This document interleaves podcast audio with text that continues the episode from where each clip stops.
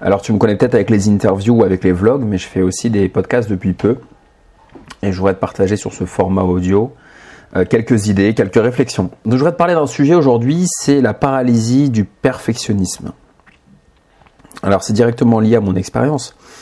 Puisque aujourd'hui, euh, si je me suis lancé, c'est justement que je m'en foutais un peu de faire quelque chose de parfait. L'idée principale de, de ce podcast, c'est de dire, si tu es un grand perfectionniste et que tu veux faire un contenu parfait, ça ne marchera jamais. Il faut accepter de tâtonner et, comme disent les Italiens, qui va piano va sano. Euh, c'est en forgeant aussi qu'on devient forgeron. Donc il faut accepter au départ de faire quelque chose de pas parfait.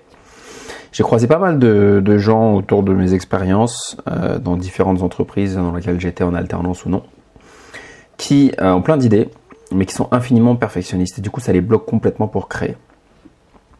Et finalement, euh, leurs idées restent dans un tiroir et ils font jamais rien. Et eh ben, il faut sortir de ça. Donc, sors de, cette idée. Tu vois, par exemple, euh, quand j'ai lancé InsideCam, bon, les, ou les vlogs, on va prendre l'exemple des vlogs plutôt. Les vlogs, bah, au départ, euh, je savais pas monter. Les photos de couverture, je savais pas les faire. Donc j'ai regardé des tutos Photoshop sur YouTube, j'ai regardé des tutos pour Final Cut Pro X et j'ai appris, j'ai appris et au fur et à mesure des vidéos, comme tu peux le voir, il y a de meilleures transitions parce que j'ai trouvé des transitions euh, euh, sur YouTube. J'ai acheté des transitions souvent, des effets, la colorimétrie, etc. Donc tu vois qu'à chaque fois, la plupart du temps, il y a un léger gap. Donc c'est très fin, c'est léger, mais euh, ça permet de s'améliorer à chaque fois. C'est un peu comme un footballeur. Au départ, il est, bah, pas très bon et à force de répéter le mouvement, il devient bon. En fait, dans la création de contenu, c'est la même chose. Il faut accepter de ne pas être parfait.